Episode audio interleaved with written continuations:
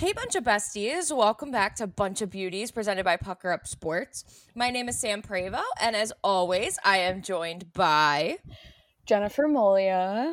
Um, ooh, I thought I would sound more tired. Uh, the first time I talked today was getting on the call with Sam and Ariel, and I sounded really tired, but no, we're keeping the energy up. It's what day of the week is it? It's, It's a Friday. Friday. Happy Friday, guys. TGIF. Um, yeah, so true. Gonna be gonna be a good day, hopefully. Gonna be kind of a weird episode. We have some weird things to talk about, but it's okay. We we power through. Ariel, what's your spiel for the day? I was gonna be like, uh, my name is Ariel, as Jen just said. Um, I'm still waking up, so we'll we'll kind of get. I'll get a little more lively in a couple minutes. Uh, We'll get there. yeah. I'll get We'll there. get- I'll we'll get there. riled yeah. up. Yeah. Uh, I have been up since 7 15 because uh, I my my family got a new puppy, and uh, she's a baby. She's only four months old. So we put her to bed in the crate around twelve thirty, and uh, then we got to wake her up around seven seven fifteen. So it was my turn this morning to get up with her, and I'm I'm quite tired, but I'm about we're about to talk about some some some stuff that's been going on in the hockey world, and uh, I I I feel pretty passionately about it. If you've seen my Twitter feed at all, I haven't really been able to stop talking about it as much as I've been as much as I've tried not to. Um, but it seems like the theme in the NHL right now is damage control. Uh, teams have been making some interesting decisions, and by interesting I mean extremely poor decisions. Um, and so I, I that I think we all unanimously agreed that we should touch on it. I mean, there's been so much news lately that you kind of have to pick and choose your battles, but this is the battle we kind of want to fight. I guess is for lack of a better word. Um, so we'll just get right into it. Um, the Hurricanes made the decision to sign Tony DeAngelo uh, to a one-year, one million con- one million dollar contract. Um, and then, I mean, it was rumored on, I believe, Sunday. Um, before the Sunday before free agency. Um, Yeah. and immediately it started a shitstorm um on Twitter. Uh I think mostly Canes fans feel betrayed. I know I feel kind of betrayed. Um I'm going to the article I'm going to be referencing most is from Sara Civian from The Athletic cuz she just put everything kind of into like a concise package while also um including the quotes from the press conference that Yeah. uh, Don Waddell did with Tony with Tony after the signing was made official. Oh, Um, but what a guy. the thing that she said right from the start, even before she sat down to write the article, because I respect her waiting, because some people weighed in on it, some writers weighed in on it before the signing was made official. Yeah. yeah. Um, she waited till the press conference, which I thought was an interesting um and smart way to go about it, because she wanted to wait and see what the team had to say for themselves for sure. before before commenting on it, which I think is Yeah. fair. Um, especially Yeah. since she's on the beat for the team, so it just seemed fair to wait.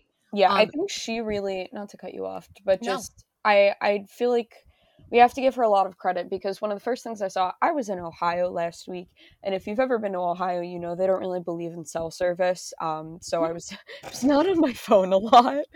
Um, the last couple days it was better than the first couple days, but anyway, by the time that I saw like the like rumor of him being signed, I was like incredibly late, and everyone was like, "Okay, we already know." But one of the things that I did see was somebody tweeted Sarah, like a fan, I'm assuming. I don't know if you guys saw this, and they were like, "Oh, like." sorry you're gonna have to cover him or like i feel so bad for you that like you have to cover him and her response was kind of like you know this is my job like don't feel bad for me like feel bad for like the actual marginalized groups that are Canes fans they're going to have to watch this guy represent their team and i i just thought that was like very like mature of her. I think she handled it very well. I think she handled it with grace because i think it would be very easy to be like yeah it sucks right? I don't like him. But i Yeah, i just think And- she handled it very well. I think she's been toeing a really good line of like, I think we all know she doesn't like him, but she also like knows that she has to be like she's handling it in a professional way because you can yeah. you can dislike someone that you work with or Mhm. and, and you or you can like disagree she even said like i i have come to terms with the fact that i'm never going to dis like agree with most of these players on politics yeah. so i Yeah. mean you can you can have fundamental differences with the people you work with or like i don't want to say she works with the players but like that she comes into contact with through her work Yeah, like yeah. you can you Yeah. can have you can dislike those people but you can still be professional about it and not like shit talk them publicly which is basically what she's been doing For sure. I think she's Um, done a good job of that.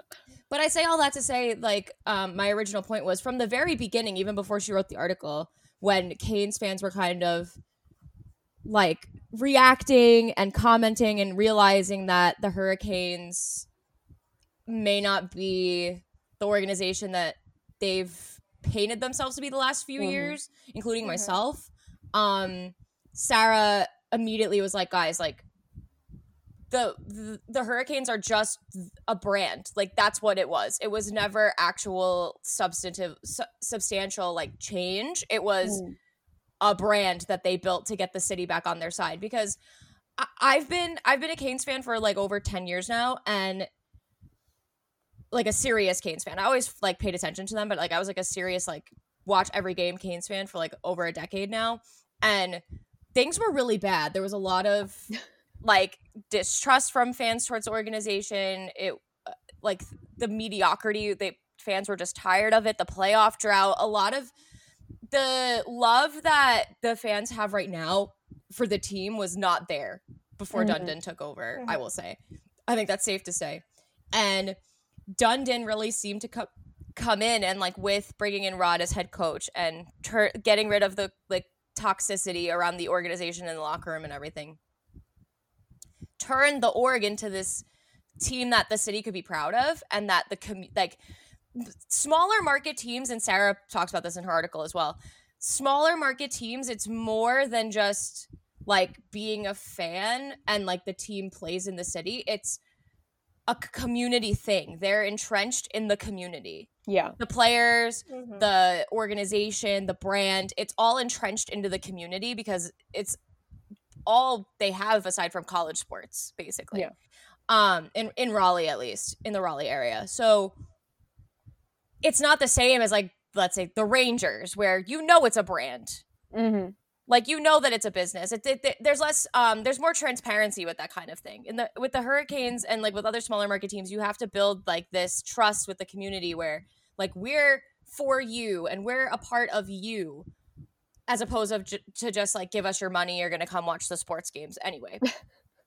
um, so and I think like I've I even like feel regretful of like I thought about this right away. Like I've been I've been on this podcast for weeks, like singing the Hurricanes praises of like they posted a whole thing about pronouns and why they're important, and they took the they publicly took the Black Girl Hockey Get Uncomfortable pledge, hmm and then they just turn around and do this and that's when like you realize that's when the like facade comes tumbling down and i think it's like really hard. I mean i especially feel like i was naive to think that the org was truly different. I think i was just hopeful more so than anything else but hmm it's just really frustrating and i and i don't blame people who are um like flat out not being hurricanes fans anymore. Uh returning their asking for refunds on their season tickets i know that uh season ticket repres rep- representatives when the rumors started coming out for up until like wednesday were fielding calls for hours Yeah. About- people just calling to voice their displeasure. My mom did that, or um, like calling to ask for a refund. Um, I know people who are getting refunds. I know people who either they got a refund and they're never going to go to a game, or they like well while he's there, or they don't have a season ticket, but they won't. They still won't go to a game Mhm. um, while he's there. Um, I am not that strong. I I guys, I mean, I dealt with him in New York, so I guess like I kind of have like a game plan, I guess, to like ignore him. But Yeah, that's hockey, the- hockey means too much to me to like just give it up like that.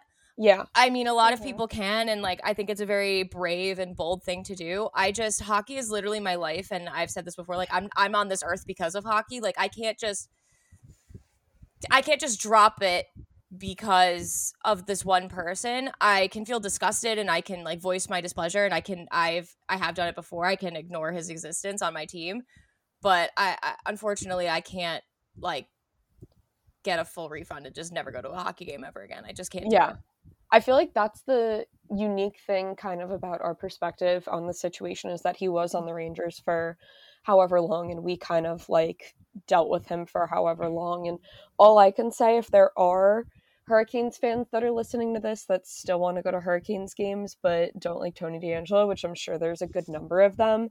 Um I will say this much when players would come out before and after games. If we saw him, we simply would not say anything. oh i turned my back to him a lot of the time yeah, and it's it would get a little weird because like obviously like little kids like wouldn't really know anything about him and like would want to go like get stuff from him so you would see him like surrounded by little kids and you would feel a little yucky but yeah other than that i just if he came out i didn't go meet him i didn't take pictures of him at warm-ups i would say i didn't celebrate when he scored goals but to be completely fair i don't think i ever saw him i saw him score a hat trick Ooh. I was at I was at I was at the game where he scored the hat trick against the Devils, and like I celebrated, but it was I mean like how am I not going to celebrate the Rangers beating It's the Devils? hard, you know what I mean? Like yeah, it wasn't it wasn't a Tony DeAngelo scored. It was a the Rangers are going to beat the, The Devils Rangers. celebration. Yeah.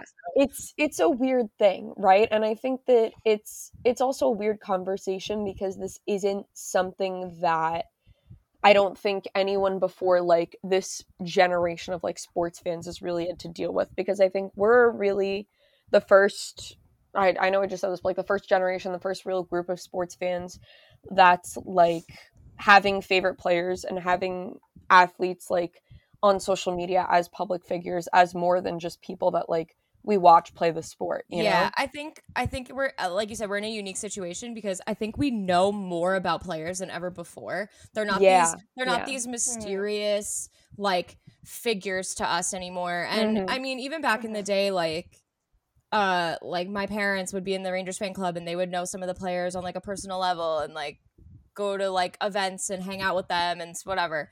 But even in those settings, you still don't fully know the whole story about them as much as you Yeah. do now because they're not sharing every little thing. Uh, like, I mean, they, I mean, hockey players are still like the most infamously like tight-lipped on social media, but Mhm. they still have Twitter likes. They still repost things. They still share what they're thinking a lot of the time. So that still wasn't a thing back then. Even if you knew a player or like hung out with them at, behind the scenes or like saw them a lot outside of the rink, like you didn't Exactly. you weren't gonna if in those situations you weren't gonna sit down and like talk about their you know how they feel about gay people or black people like yeah. you're not gonna talk Yeah. to them about serious stuff like that you're probably just gonna talk about like family and kids or like Yeah. hockey yeah. or other sports or whatever more casual discussion Yeah, and I think that's something that people are starting to see with women's hockey as well, which we can get into this more later, but um I think a lot of people kind of think that women's hockey like hasn't been affected by this toxic hockey culture thing as much as the NHL has and I'm admittedly very guilty of that. I had like a whole year where I was like I'm sick of going to NHL games. I'm just going to go to NWHL games because I think they're nicer. Like so I get it, but um over the past like week or so, we've seen some women's hockey players, former NWHL players, I don't really know what they're up to now, um, and how they've reacted to Simone Biles' decision to pull out of the Olympics, um, which, as I said, we'll get into more later, I'm sure. But I just think it's important to like not live in this bubble, no pun intended, NHL bubble, um, but but not live in this bubble of thinking, you know, oh, they're women's players, so you know they they probably think differently, or they're women's players, so there's there's like probably not any like bad apples because there are, unfortunately. Um, and yeah, I think I think that's really been like the theme of this whole week with DeAngelo signing and with other things that we'll talk about is we have to realize that like for as much as we love this sport and this community and like this culture, so to speak, there's still so much wrong with it. And Yeah. it sucks, but Yeah. it's true. yeah i 100% agree there's not much else i can add to it um Yeah. I, let's let's just dive into the specifics of like Tony's past and and why we're so upset Yeah. because even though it's been said so many times, there are still so many people on. I mean, in my Twitter mentions, like I had a couple tweets that like blew up about this whole situation, and um, a lot of people still don't know. Like I had so many replies. What did Tony D'Angelo do other than be an asshole? Yeah. Like, yeah. all right, let's get into it then. I'm sure they're not listening, but still, let's get into it. So this is a list that Sarah provided in her article. She said he was suspended in the OHL for violating the league's harassment, abuse, and diversity policy resulting from a slur directed at a teammate. We'll get back to that one. He was suspended twice for abuse of an official, once in the OHL and once while playing for the Coyotes. I believe one of those incidents was also related to saying a slur. Um, he was waived by the Rangers after an altercation of, involving a teammate that is infamously getting punched by Georgiev, along with it's pretty well confirmed, even though the, the Rangers deny it. But sources say that he also made K'Andre Miller, the one player of color on the Rangers, very uncomfortable. And there was an incident involving um, a prank that went a little too overboard, taking away his first goal puck from him and withholding it from him for yeah. a little bit too long. Um, again, the Rangers denied all of it, but it's been confirmed by plenty of sources. Um, last, uh, lastly, he has a raucous social media history that includes urging a fan. I know him, Lou, who disagreed with one politically charged take to find him outside Madison Square Garden after a game. This is what he wrote I'm an easy guy to find. You don't have to tell me what you would or wouldn't do. Just show me if you want to be a big man. So that's, that was a day on Rangers Twitter. I mean, that was a day. he also, I mean, she didn't say this in in the article, but she also, he also, um, during, uh, in his last stint on Twitter before he gave up on Twitter, um, he publicly denied COVID nineteen, and uh, in likes and through, you know, some of his rhetoric, he was pushing uh, anti-Asian, anti-Chinese, COVID denying misinformation rhetoric um, online, which is extremely dangerous. Um, especially it was in, during like the height of the pandemic. Um, Yeah. So and he was pushing a lot of uh, election misinformation as well, um, with uh, you know believing that you know there was election fraud and stuff like that. Um, so that's his little rap sheet. Um, I want I was trying to think if there's anything else. It feels like there's uh, no, a lot of it's just like um. This is why like I don't get into it because a lot of it is also like just he. Well, I will say this though, with his Watch Your Tone podcast, they did go after our friend Shayna, um, who writes for the Athletic. Um, they didn't like comments she made and singled her out specifically with screenshots and things like Oh, that Wow. and I didn't they that. sicked their little supporter mob on her. Um, it was really, really hard to watch, and I was super angry um, because he had they had a habit of anytime, especially when like the podcast like was in its pop, like first stages. Anyone that said something that was like negative towards Tony, especially if it was a woman, they would single them out and start calling them out on Twitter and stuff like that to try to send his little mob after them. Um, that was a big thing that Tony liked to do. He liked to weaponize his supporters on Twitter against people that um, don't agree with him. And Yeah. the irony is that they would come at us and be like, "You just don't like anyone that doesn't agree with you." Interesting.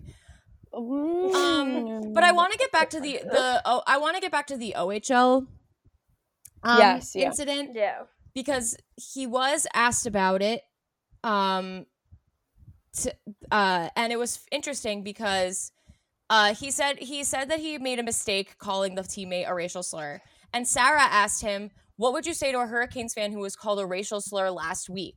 Which I thought was a very incredible. good way to word that question Yes. um, and so this was his response. He said, I would say to them that I've learned. It's never happened again, and I was regretful of it. I'm still friends with that guy, and I've apologized to him.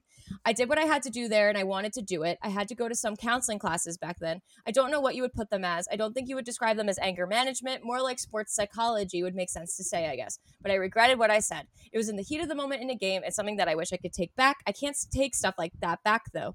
It's not like I can say, "Oh, it didn't happen" because I'm sorry, but it's something I, that I wish would have never happened. But I, it did, and I learned from it. It hasn't happened again, and it never will happen again. And I want to go to Twitter to look at because Rachel Doerrie um, who's extremely knowledgeable and used to work for the Devils. She has big ties to the OHL. She, if I can find it, oh, so she quote tweeted that qu- that quote from Tony where he says that he made the mistake and he still talks to that teammate that he called a slur. Um, Sarah tweeted out that quote individually, and Rachel quote tweeted it and said, "I sent this to the to an individual that was involved in the OHL incident in question, and he laughed at the notion that Tony apologized and showed remorse for it. He followed with, "It's been a decade, so he may have learned and changed, but based on what I've seen and heard since, I'm not convinced."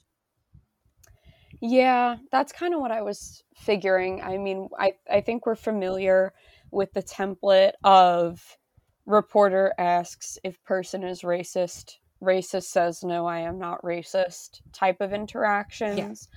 Um, because and I mean, like you said, not that Sarah worded the question badly. I thought she worded it in a perfect way. I thought that was incredible. But you know, it's one of things those things where if you if you ask someone like they're not gonna say like yeah, I called him a slur and I didn't regret yeah, it. like yeah, Yeah. yeah, exactly. So it's it's tough. It's Yeah, definitely it's a, just um, and sticky situation. and I, I think of and then it's interesting because a video circulating around that you know it again this was from clo- like closer to his draft year but and that was 2014 so it was a decent amount of time ago however i think it speaks a lot to the problem at hand is that he was interviewed um him and his father were interviewed about the incident um and like his character questions leading into his draft year and his Yes. his father said well if he was suspended for those things i would have been suspended for those things too because i say those things and the reporter was like shook actually and he was like wait like you like you're admitting to me right now that you say like racial slurs. And Yeah. the fa- and his father was like yeah i mean like that's just like how we were raised and like that's like a south jersey thing and like or like south philly or whatever the fuck he said. And i'm like yeah but like you can just stop saying those words. Like it's not that hard to just take those words out. like there are plenty of words you don't say every day. Add those words to the words you don't say. Um so i thought that and like that just to me speaks to why it's so implausible to think that he really understands what he did was wrong.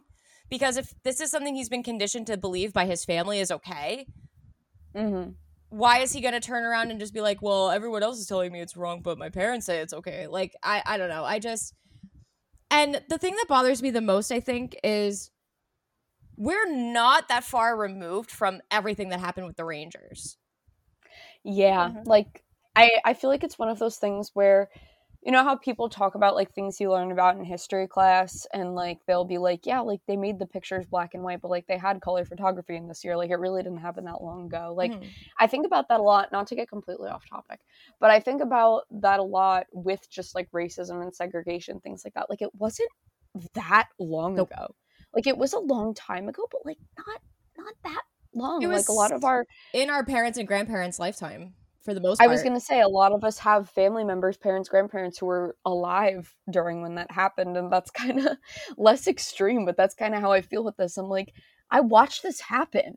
Like yeah and yeah we so like we watched the incident with the rangers happen and we yes, we yeah. saw all the fallout from it and the thing that uh, like it's confusing to me is that they obviously the rangers ahl affiliate didn't want him either when the the rangers waived him but they Yeah. tried to send him to another ahl team to on a loan to get some playing time in maybe use it as bait to trade him and none of the other ahl clubs would take him Literally, no Yeah. professional hockey team would take him from the Rangers, even on a loan, meaning they wouldn't have to pay his contract. There's no trade involved. He would just play for their team for free.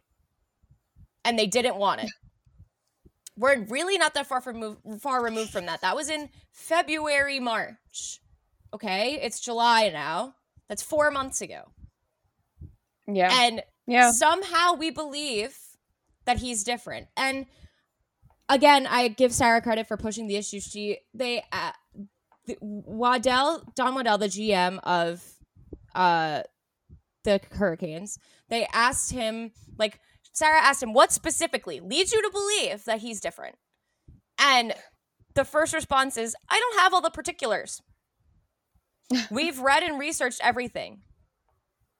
He's recognized it. He's lived up to his mistakes. He continues to try to be a better person. And I know he's worked with a group out of New York working on himself, which Tony wouldn't dive into specifics of.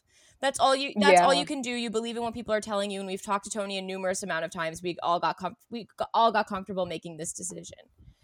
Yet Tony wouldn't go into any specifics about what that group in New York was, and clearly it seems similar to that sports counseling he went to in the first place. So I don't know how that's yeah. much different, and clearly it's not working.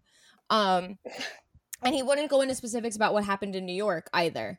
He just said it was a misunderstanding. And he says that all of this stems from him being too competitive, but you can be a competitive person without being racist and homophobic. Yeah, I was like, yeah, exactly. That's not being competitive. That's being an asshole. Yeah, and so this this yeah. whole situation doesn't seem right with me, and I don't like that the the Hurricanes are trying to like give this some PR spin of like just trust us, we know what we're doing. Um, in the the phone call that a lot of season ticket holders had, it seemed like the reps all were all kind of pushing the same uh, narrative. Because there was a Twitter thread where someone described what the what the rep said to them, and uh, my season ticket rep yeah. gave the same spiel to my mom. And this isn't to fault that like i'm not saying this is the season ticket reps fault at all because they have a job to do and this is their job and they're trying to you know they're told to try to get us to keep spending our money on the team. So it's i don't blame them at all. It's kind of a shooting the messenger situation. It's mm-hmm. it's not them i want to get that out there it's not them but this is what they're telling us on behalf of the team so they basically told us to just trust rod brind'amour he he'll take care of it he he agreed. We sat. They sat down with him and Jaccob Slavin and Jordan Staal and and everyone did their due diligence and everyone's on board with it and and we've eradicated locker room cancers before and Rod will take care of it. Yeah, I what? mean, the, why? What's, what, I just don't get why that's worth the risk. There's so much flawed about that, but something that stood out to me is they were really pushing this we did our research, we did our due diligence. And here are my thoughts on that. And then I don't have all the particulars. well, yeah, contradictory, but also you shouldn't have to. I mean, obviously, you should have some knowledge on a player before signing them, but if you have to say we did in depth research on this player before signing, like, you shouldn't have to. Like, why did you have to do all that research? Why did you have to find so much out about them? Why did, because I, I think I saw a quote about like, we did the necessary background on him or something mm-hmm. like that. And it's like, do do these people understand that like like what's an example the hurricanes just signed brendan smith yeah. right? Um love him loved him on the rangers. He was very sweet the couple times i met him. Besides the point. Love you brendan smith. Besides the point.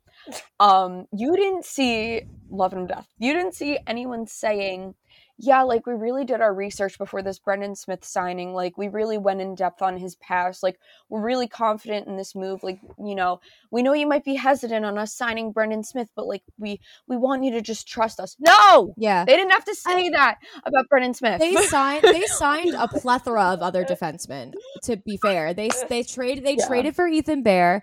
They signed Ian Cole. They still have Jake Gardiner on the books. They signed Brendan Smith. They signed Ian Cole. So I don't I don't get what why this move was necessary even. Um, I don't know why it's worth the risk. I also want to remind people playing in the NHL is a privilege. It's not a right. Yeah. Um Yeah. I I saw some things like when I because I I said it I wrote a tweet that said that Tony DeAngelo doesn't belong in the NHL, Jake Virtanen doesn't belong in the NHL, and Logan Mailloux doesn't belong in the NHL, and that we as fans deserve better than that. As the hockey audience and as a sport, we deserve better than these people getting constant chances. And I don't regret what I said. I stand by what I said. I don't care if people are mad about it, but some of the people who were mad about it said, "Well, how are all, how are they supposed to make a living?" There's a million other things they can do to make a living, I promise. Especially Logan who's 18 and still has time to figure yeah. out what else they want to do for a living like you, you don't you don't playing a professional sport is not the only option surprisingly enough. Yeah i mean that's that's the whole thing is that there's this sense of entitlement right? And it's like well and another thing that irritates me is that a lot of people use the argument of um you know in regards to politics or beliefs. Well, um, I'm sure a lot of other people in the NHL have those beliefs or have said a slur or have assaulted a woman or whatever.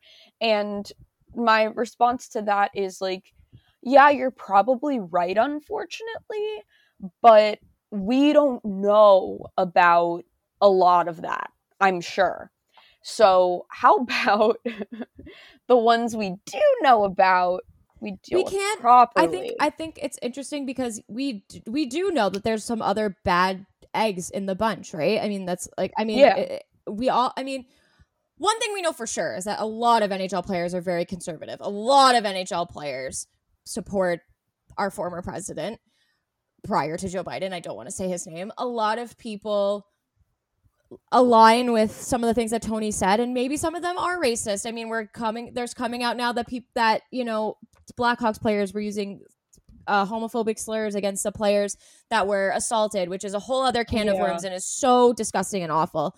So we do know it happens, but you can't just unless it comes out specifically about that one player, you can't just look at every single player and say you're a racist. You you probably said this. You probably said that because you don't know. Mhm. And that's why like I think we just get so mad about people like DeAngelo or whatever. Like it doesn't take that much to just keep that shit to yourself. Like exactly, like exactly. I, I mean, it's just not that hard. Like, I again, if he was outspoken politically and was just a, just a Trump supporter who said whatever he wanted to say uh, about Trump, I wouldn't care. I don't care. I Mm. have family that are like him. I don't care. Like, it's not about politics. It's about everything else. Like, there are plenty of conservative players, there are plenty, plenty of Trump supporting players that are public about it that haven't told a fan to meet them outside MSG to fight him.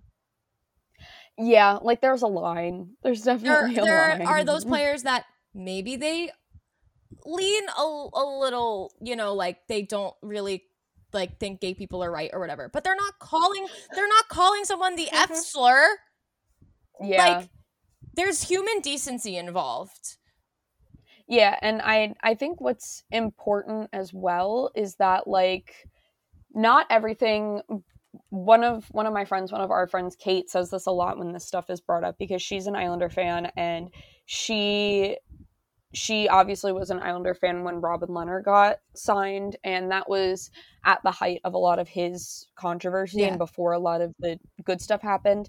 And something that she says a lot that I think is important to remind ourselves of is that nothing that we love or are a fan of just in this life in general outside sports is without fault and wholesome and completely pure and has Yeah. nothing wrong with it there's nothing that we love that is without fault whether it's a movie an actor a celebrity a video game a tv show everything has things wrong with it Yeah. just because that's human nature and that's the world and so i think that's something that's very important to keep in mind as as a fan of hockey and as a fan of sports in general is that this world and this sport is not perfect because humans play the sport and humans by nature are not perfect. So you can still love hockey. You can still love sports. You can still love the players. And obviously, the three of us still do. And we know tons of people who still do amidst all of the bad stuff.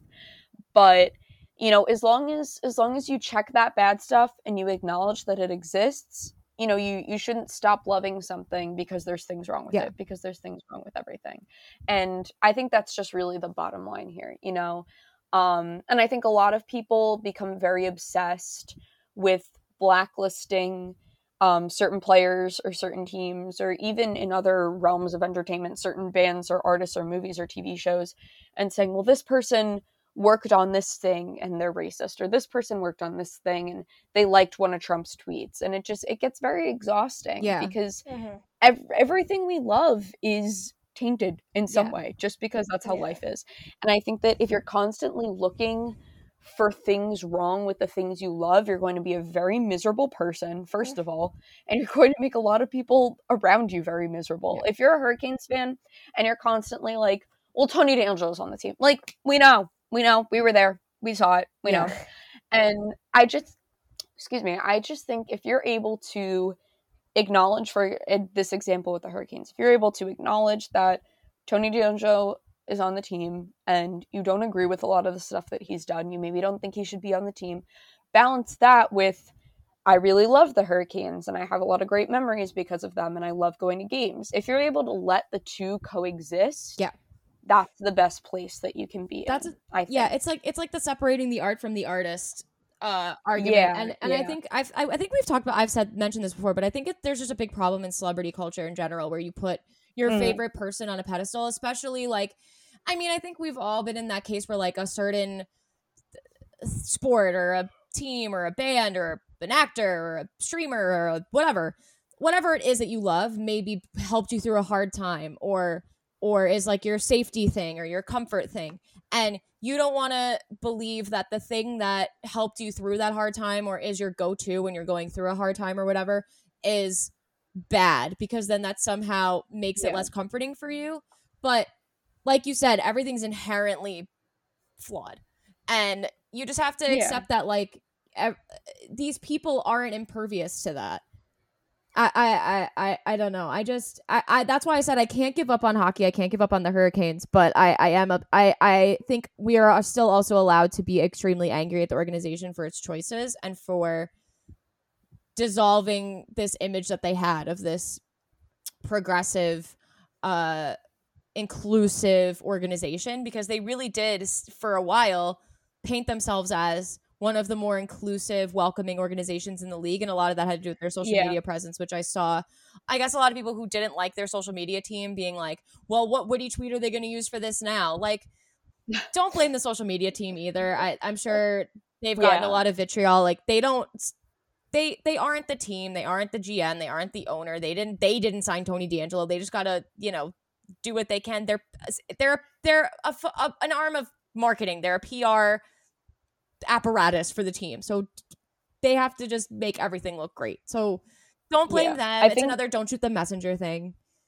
Yeah, I think a lot of times um, people take their frustrations out on social media accounts just because they have no other way to do it. You know, they don't have direct access to the GM or the head coach or anyone else on the team. So it just becomes at Canes, screw you for doing this. We hate you. And I think that, you know, people are never going to stop doing that for as much as I wish they would. But I think if you're someone listening to this who tends to do this, think about the person on the other side of the phone or the computer because they're probably not thrilled that they had to deliver that news either. Yeah. And even if they don't really have an opinion on it, I'm sure they knew that they were going to have to face some sort of social media backlash, whether they helped with the decision or not, which they did not. Yeah. And that's something that I learned interning with the NWHL under one of their social media managers, Alyssa Turner, who I love is and is incredible you you see that when you become the voice of a brand you take a lot of backlash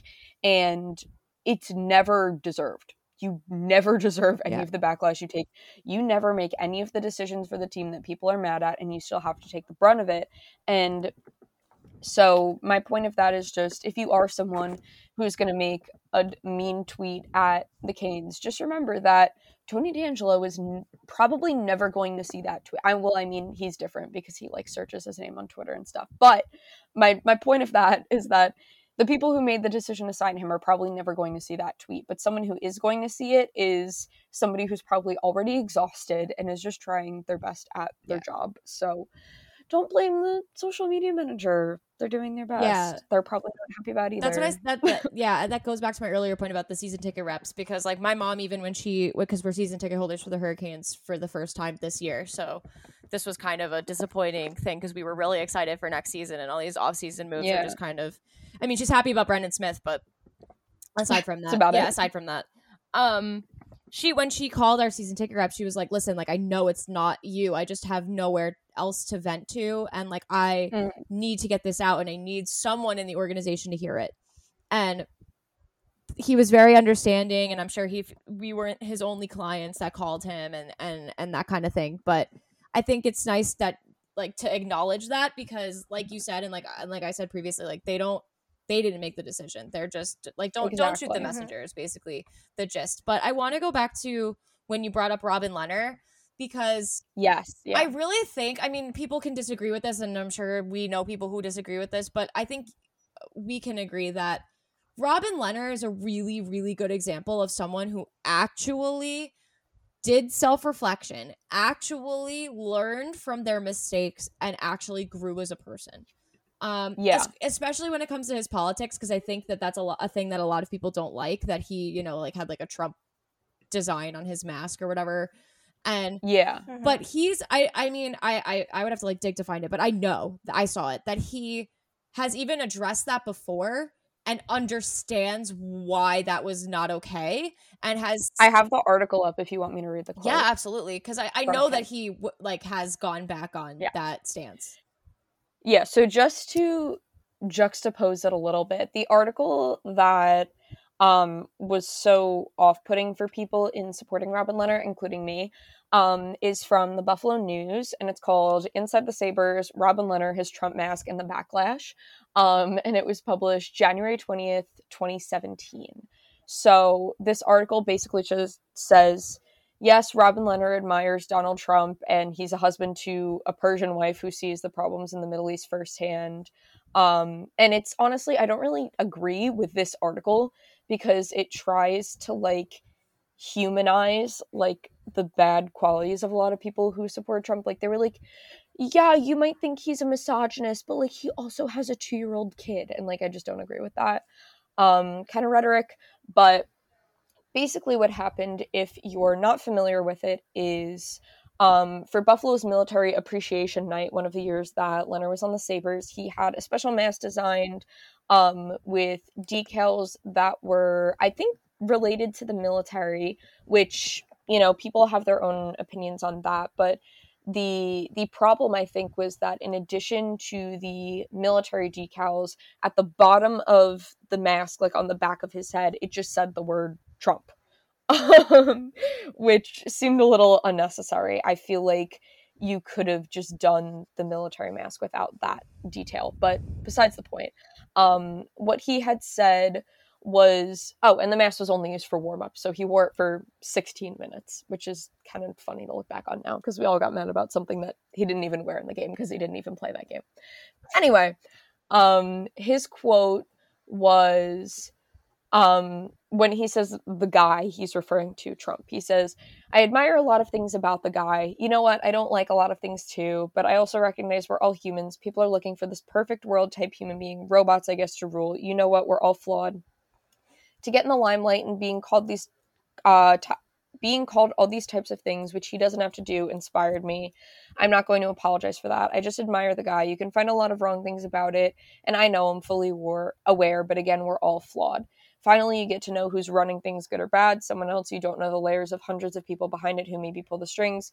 Here you can see what's being done. You can expect what's being done.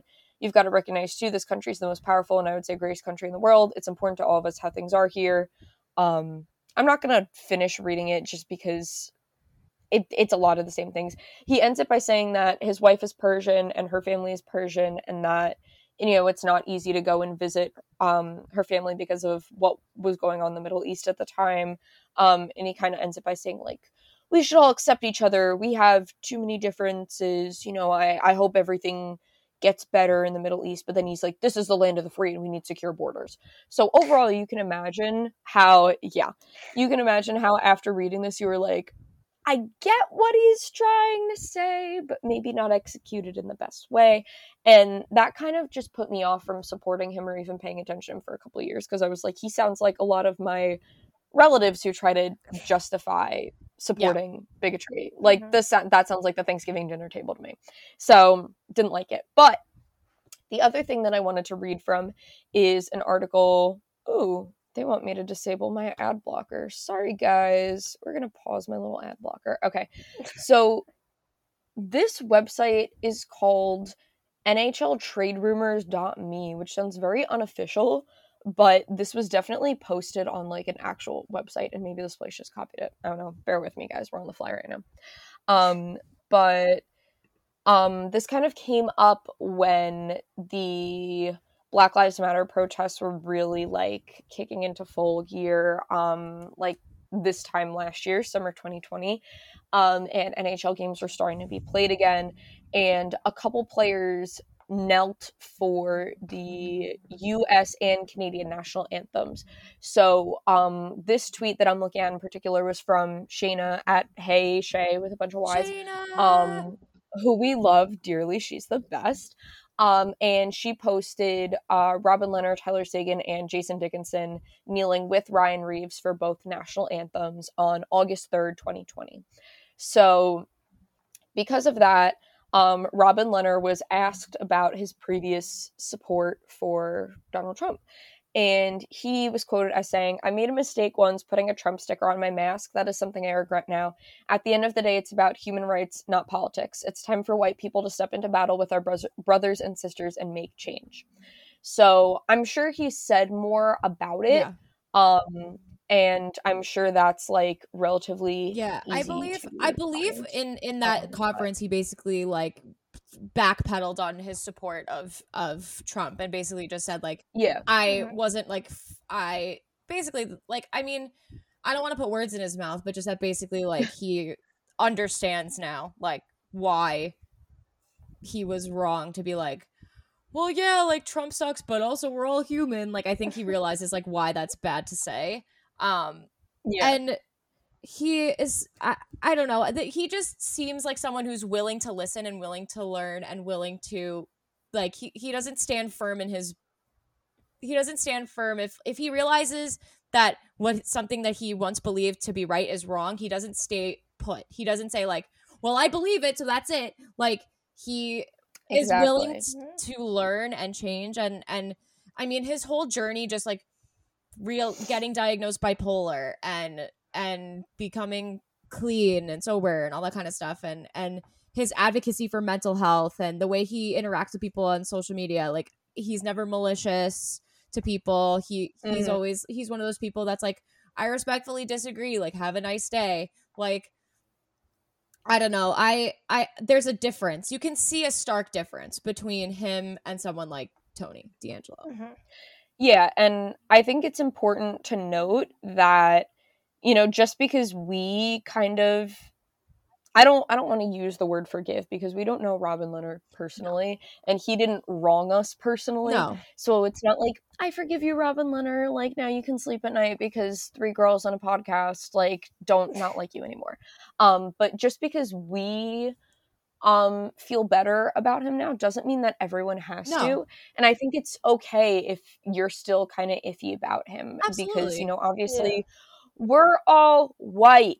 And, you know, I obviously, if you're not white, you probably were affected a lot more by, you know, people who were supporting Trump and maybe made some bigoted comments. So I think that, you know, just because we have this opinion doesn't mean that you have to have this yeah. opinion. If you still yeah. don't really like him, I think that's perfectly fine. But I think we just want to talk about this because we think it's important to acknowledge that there are ways to show that you've changed in this world of hockey and sports in the NHL. And there are people that do deserve second chances. This isn't a one and done and you're yeah, I think, canceled kind of I think that's a huge thing to bring up because that that was also a huge point of like contention in my mentions of like people don't aren't don't deserve a second chance. And yes, they do, but also this isn't the second this isn't a, the second chance for Tony. It's like the fifth chance he's gotten.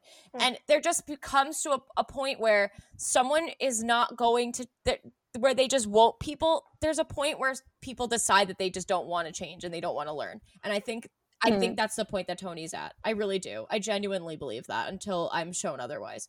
But when you have someone like Robin Lehner who proves, like, hey, like, these are the things I've done, I acknowledge them. I genuinely apologize for them. This is the these are the ways that I've grown and has actual evidence to prove that, then yeah, you deserve a second chance. The the big one I think is is Logan Mailloux, and because he's because mm-hmm. he's so young, people are like, oh, well, he's a teenager, he made a mistake. And for those who don't know, I mean, I think it's pretty hard to not know at this point, but uh, Logan Mailloux was on a loan on a is a Canadian player, but he was on a loan in Sweden and uh, playing, you know, in the SHL over there, and he ended up getting fined and co- technically convicted of a sex crime and said sex said sex crime was taking a photo um, of a girl during a consensual sexual encounter. The the sex was consensual, but the photo was not. um, which is a crime. And the girl, obvious, the victim, obviously feels very violated by what happened. I mean, you don't. I think it would be the same if she, if like, if taking photos is the same as like recording a sexual, a consensual sexual encounter. Like, you need consent also for that stuff to be taken. And not Yeah. only did he take it, he distributed it, which is really gross and I don't want to think about it. But um cuz even if she consented to the photo, he had no right to distribute it. Absolutely. yeah. Um but the difference and like people, you know, are like, well, he's a kid, he made a mistake, whatever. I would agree with that if he showed any form of remorse. But all the remorse that I've seen has been performative in the sense that when he when he decided to withdraw from the draft, which he didn't actually get withdrawn from the draft, I want people to realize Yeah. he just told teams to not draft him, but he was still Yeah. available for drafting. The NHL did not take him out of the draft officially. Um, during that time period, the victim apparently, uh, uh, uh, reportedly, what she wants from him is a written apology, and she wants him to acknowledge that what he did to her was wrong. But apparently, up until the point that he got drafted, he was painting her as vindictive and wanting to ruin his life, and like all she wants, she doesn't want him to have a career, those kinds of things, Mhm. Mhm. and never apologized to her or her family for the pain that he caused. And then he said he didn't want to be in the draft, but then all of a sudden, when he gets drafted by Montreal, oh, I'm so sorry for what I did. I'm going to I'm going to go to counseling. I'm going to do this, I'm going to do that. But there's still no formal apology to the victim. And I think until that happens and until he really shows he's remorseful, I don't believe that he belongs in the NHL and I don't believe he has a, he deserves a second chance. And clearly Montreal, aside from Marc Bergevin, I guess, the organization has taken the same stance because he won't be invited to training camp. He's not going to go to any rookie related event. He won't basically won't be around the organization for a long time. They basically wasted a draft pick. Yeah, that's what doesn't make sense to me, and is when I saw that like three step plan come out. Which again, if we're going back to the whole DeAngelo thing, like if you have to have a plan for this guy, like maybe you shouldn't have drafted him. But the fact that they're like, oh, he's not going to be around the team, he's not going to. We asked him to stay away from camp. You know, we'll assess the situation. We don't believe at this time like he should be here. Uh, okay. I yeah, that's really like if that's how you're feeling and you don't think he deserves the chance to be at your camp. Not that he was going to make the team anyway. Why? Just like why did you make the pick? It, it just goes back to everything we've kind of been saying or you guys have kind of been saying, I guess. Um about like if you have to do all this like backpedaling all this research, all this like saying all these things like then maybe you shouldn't have made the pick maybe you should have just moved You would on think. Yeah, You would think. You would think. It's just been like it's just been a really rough time for hockey culture, I think, and it's been a rough time for for women, for people of color, for queer people, for LGBTQIA plus people in the hockey community. Really, I mean, we already knew it, but like getting confirmation again and again and again and again that this sport d- doesn't really love us back. It kind of sucks Yeah. um yeah. and, and and jen i think you've you've mentioned this before and like your thoughts on that and and being a member of the lgbt community um you've talked about it you've written about it how difficult it is to to be a fan of this sport but like this just reaffirms that and it's happening like one event on top of another like just stacked because Yeah. Jake Virtanen was also bought out and and he is also someone that a lot of people are like well he's been accused and it's not proven yet and it's like it's not innocent is- isn't it innocent until proven guilty and all that kind of stuff and and I would agree to an extent except the victim has pretty detailed accounts of what happened and yeah. she's not the only one that has come forward. Now, numerous other women have come forward about their experiences with Jake Virtanen, dating back to his juniors and his time in Utica. So then that establishes a pattern. It can't. It it goes from believing that you have to believe that one victim's lying, going to oh well now like eight girls are lying, which probably not. I'm sorry. I mean, and and yeah, the probability of that goes down. And a lot of people point to the Patrick Kane thing as well, and and we've talked about this, but in Patrick Kane's case, he was being investigated for something that happened in his hometown, uh, a small town in upstate New York.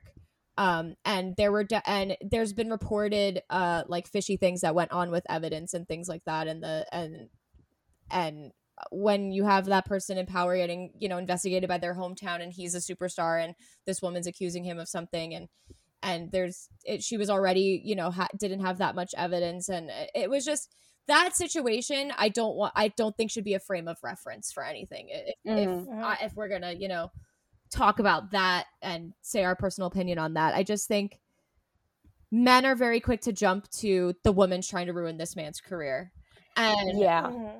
I, yes, it does happen, and those women should be ashamed of themselves for it because it ruins, it makes it harder for women who actually were victims. But mm-hmm. um, it that's very rarely the case, guys. And women don't have a you.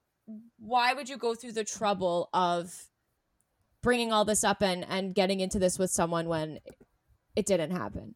It's just it's there's there's a lot more to lose by lying than than you know by telling the truth so um yeah so i just i mean it's just been like a really really really bad few days at least for me like mentally with dealing with like trying to reconcile like that one of my favorite teams could do this and like just another i feel like it's just another blow to like my loyalty and my patience and my love for for this sport. Um, I don't know if you guys want to add anything else.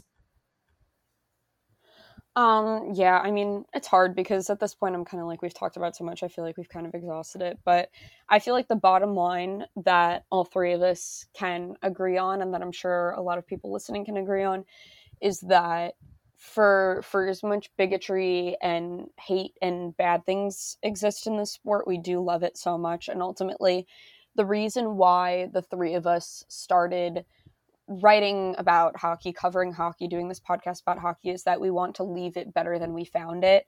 And because we truly enjoy the sport and love the sport. And obviously, all of our DMs are always open if anyone is ever looking to talk about any of these things, whether it's on our personal accounts or on the Pucker Up Sports account. And obviously, if you, if reading about these events has brought anything back up for you or triggered anything for you obviously you know don't feel guilty about stepping back for however long that you need yeah. if if seeing this stuff about the draft or seeing this stuff about um, tony deangelo signing or anything like that has made the internet not the safest or be- best place for you take a little break because you deserve that and your mental health comes before anything else. Sure. Um, and that mm-hmm. that sort of ties into. I know that we're kind of getting close to time, but that ties into one more thing that I wanted to mention really quickly, is that Simone Biles. Um, she's a rock star. Um, if you the haven't goat. seen. love her so much.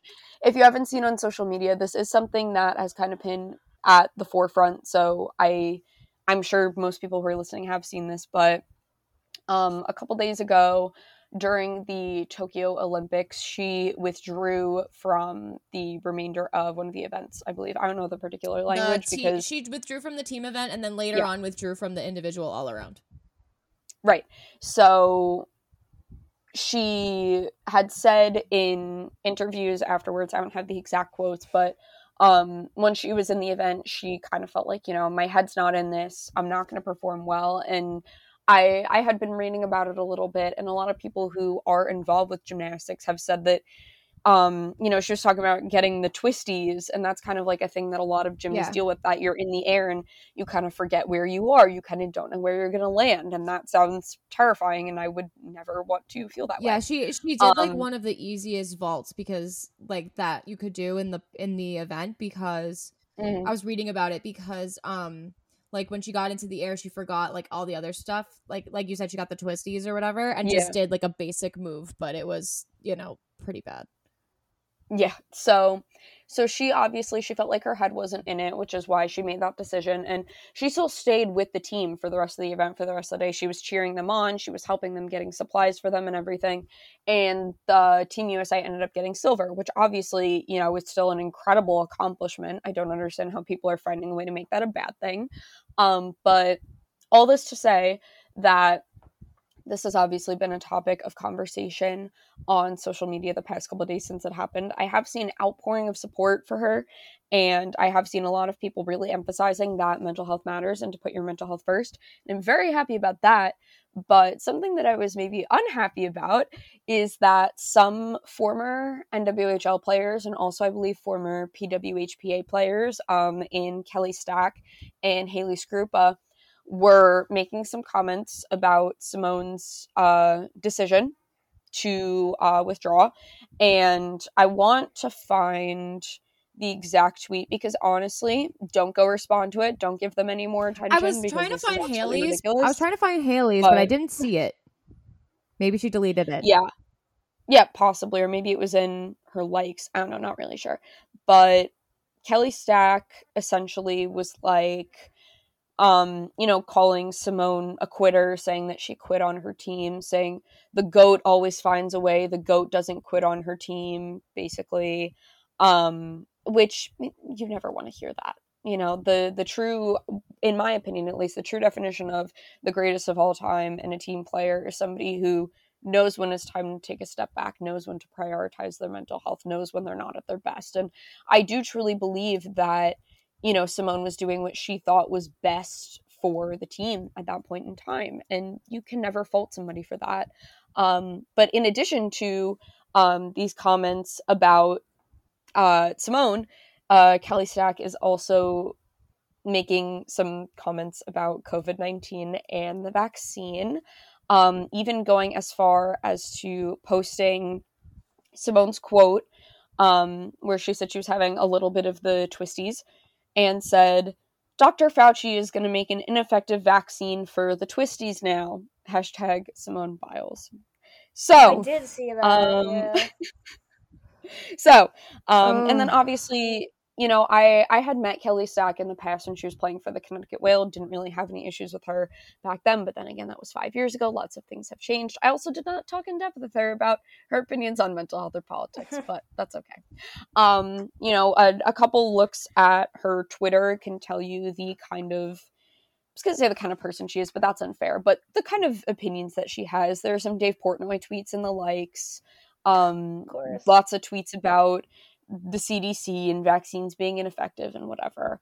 Um, and she she did kind of say, I'm trying to find the exact tweet, but she said something like, a lot of players agree with me, but I wouldn't want to out them because you would all go after them. Uh. You know, I I only outed Haley Skarupa because she outed herself first or something. Oh my god. It's like that language yeah. just doesn't sit well with me. I'm sure it doesn't sit well with anyone, but it especially doesn't sit well with me because the word outing that I have yeah. heard is typically in the context of a gay person, queer person in the LGBTQA plus community who doesn't want to come out and is outed. And being quote unquote outed as someone who thinks that S- Simone Biles is a quitter is not the same thing as being outed when you're in the closet as a queer person so that's just not sitting well with me just in general. I um, i also thoughts? I also just like i mean i guess this is a this is a problem on both sides. I don't understand the need to go after every single person that like says something you don't agree with. Mm-hmm. just don't say anything. Just like just ignore yeah. it. Just like you don't ha- like especially with like i mean i guess because i've seen all these people like going in my mentions like getting all mad at me for things i've been saying about tony and like and like i i mean i've been called like this is the first time I, I mean like i've been called things but this is the first time i've been called like i was called like a feminazi and like i was told i have mental problems because i have uh my pronouns in my bio like i i was called like a bitch and a race baiter and all this stuff and mm. i'm like if you hate me so much why do you care enough to like comment on what I'm talking about. Like everyone's social media is personally curated to them. So if like mm-hmm. just don't reply to something you don't agree with. I there's plenty of things I see on a daily basis that I don't agree with. I just scroll right past it. I don't Exactly. know. Like it's so easy to do that. It's so easy. Like everyone's entitled to say their opinions and everyone's entitled to share how they feel on social media. So like Haley Skarupa, if she really feels like Simone Biles like gave up on her team, she could say so. But then like you don't have to like be mean to her or like say rude things to her. You can just disagree with her and be Yeah. like that that's a bad take. Like it is a bad it is a bad and you can talk about on your own page how that how people just saying she's a quitter is a bad take and here's why. Like I don't know why we have to make it like individual battles and like make it uh, like attack a person for what they're saying. I don't know. Absolutely. And it it kind of became like I I did just find Haley Skarupa's tweets for a second. I thought she deactivated because I couldn't find her Twitter, and I would have laughed at that. But she did not. She is still on Twitter, um, and she was making tweets like um, Team USA tweeted about Katie Ledecky. Yeah, and she was like a, an Olympic incredible. athlete won an Olympic medal or whatever. Yeah, she was like, in case you missed it, an Olympic athlete competed in the Olympic Games today. And of course, everyone in the replies is like, be better, stop. Um, and just the way that Skarupa was responding, just it seemed very condescending. She was saying things like, well, that hurts my feelings. That's not a nice thing to say. Hate isn't a nice word. Bullying isn't the answer. And that just reads as very contradictory to me because at the end of the day, what you're saying or implying about Simone Biles, that's not very nice that that could be read as bullying, Haley. Um, so just reads as very contradictory to me. And you know the the way that some of these people think that they're automatically the bigger, better person because you know they they have these little witty remarks or they just end it by saying, "I hope you have a great day. I hope you have a great summer." Like just by cutting it off like that, like it's it's just ridiculous. And again, it, it brings me back to you know don't think that women's hockey is exempt from the problems that exist in men's hockey. We've gone on many a rant about how mental health should be taken more seriously in the men's game and how they shouldn't be playing through injuries. Sam had a lot to say about that a couple weeks ago. Um, so if you are someone that primarily follows the women's game, don't think that you're exempt from this because you're not like it it still very much exists on on both sides of this game and it's frustrating Yeah. and it sucks but we can't ignore it if we do want to as i said leave the sport better than we found it so yeah i mean don't go give these tweets attention Yeah. i kind of read from them just to prove that they exist and i'm not just talking I- into my ass um but I did want to say something about Simone Biles also because I mean, like we've talked a lot about Yeah. mental health and physical health and and then like and Mhm. injuries you can't see and stuff like that. But I think we forget that she is a is a victim of Larry Nassar and she is still competing for working with and train with and training at the facilities of the organization that perpetuated and allowed her abuse to continue. Um and she's working she's competing in those same facilities where it happened. So she has to go into the like every day basically into the place where she was abused and expected to act like it never happened. Um and that weighs a lot on you mentally aside from the pressure of i mean she she sees all of us say, saying that she's the greatest one of the greatest athletes of all time and the greatest gym and the Mhm. greatest gymnast of all time and that comes with pressure to be that all the time of course and- course yeah everyone expected her to sweep the golds this year. And I just all of that combined, I can't imagine the pressure. I just can't imagine it. So I think I think it's so foolish to say like she just gave up. Like this is her life. This is her life's work. I doubt this was a decision she made lightly. of course But Yeah. when you but Yeah, when you can't contribute to your team, when you aren't going to put your best foot forward, you aren't going to be able to perform at your highest, w- w- then it makes every sense to step away and work on yourself as opposed to forcing yourself and ma- possibly making it worse. Yeah, and I mean, as as we mentioned earlier, she was doing what she felt was best for herself and for her team. And at the end of the day, whether you agree with it or not, I don't think that you can ever fault someone for just doing what they thought was best for themselves and for the people around them. Because isn't that what we're all trying to do? Not to get philosophical, aren't we all And- just trying to do And what's best for us? her teammates support her. So yeah, why, right. Why are we so, like wh- we're we don't speak for them? So why why are Mhm. we so upset? Like I mean, we as in like the royal we of like the audience that watch, not the people who are yeah, yeah. not yeah, yeah. So I don't know. I just don't like it's. There's so many other things in this world. Like when Katie Ledecky was getting criticized because she wasn't winning a lot of golds because she's one of the best women swimmers. Um, and she was winning silvers, which apparently is considered settling, which is insane. But but you know, she's like I she said, I don't understand why everyone's so concerned with like me not winning gold medals. Like there's so many other things to be mad about or upset about in the world. Yeah, like this should be your biggest problem. My mom says that a lot. Like if I complain about something stupid, she'll be like, "Well, that should be your biggest problem that Burger King put mayo on your Impossible Whopper when you didn't ask for it." You know, like you're that should be your biggest problem that you're annoyed about an Olympic athlete making a decision. Like.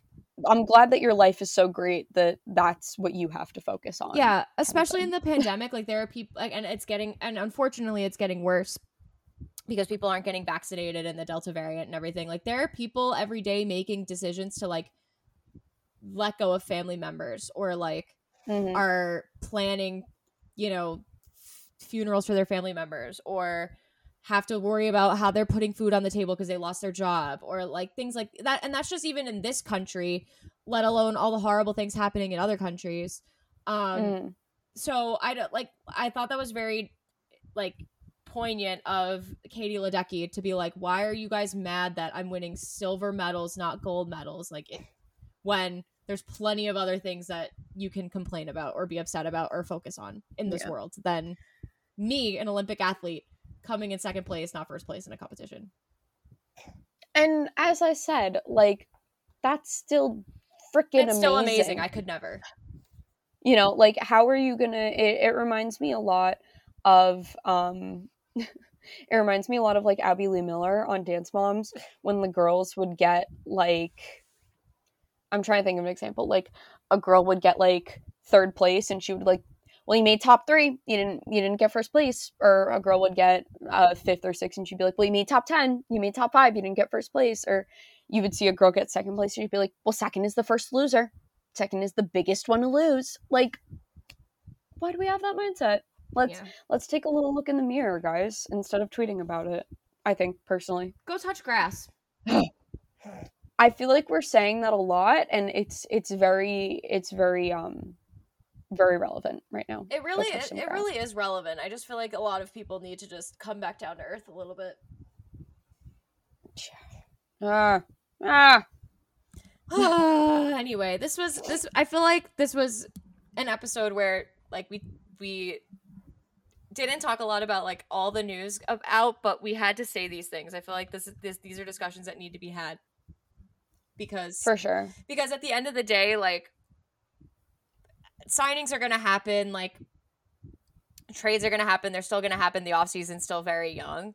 But like and we'll and like we could always get back to those, but like the more pressing thing right now is like this huge like these huge events that are just perpetuating everything wrong with hockey culture at the moment and like this it seems like this huge wave of people on Twitter who are like speaking out and be and being like fed up with all this stuff. I mean, it might go away, who knows, but for now people are still pretty angry. I see on Twitter at least. Yeah.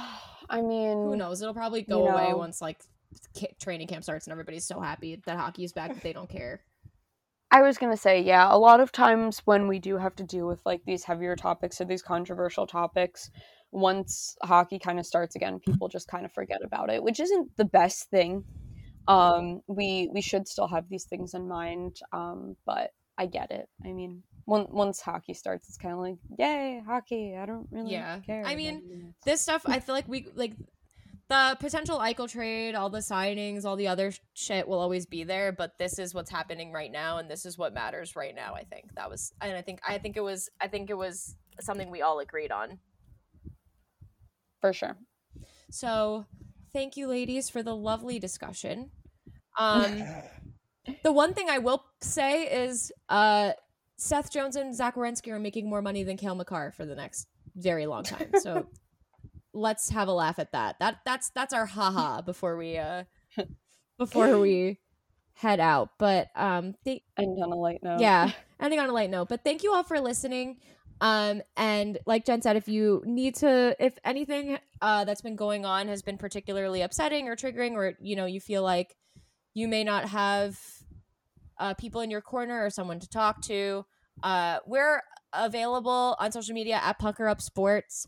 Um, you can follow us for just general like podcast updates and other stuff, but like also you can reach out to us. We're we try to create a welcoming uh, environment for hockey hockey fans of all kinds, but especially you know m- uh, more marginalized groups like women and people of color and people in the LGBTQIA plus community.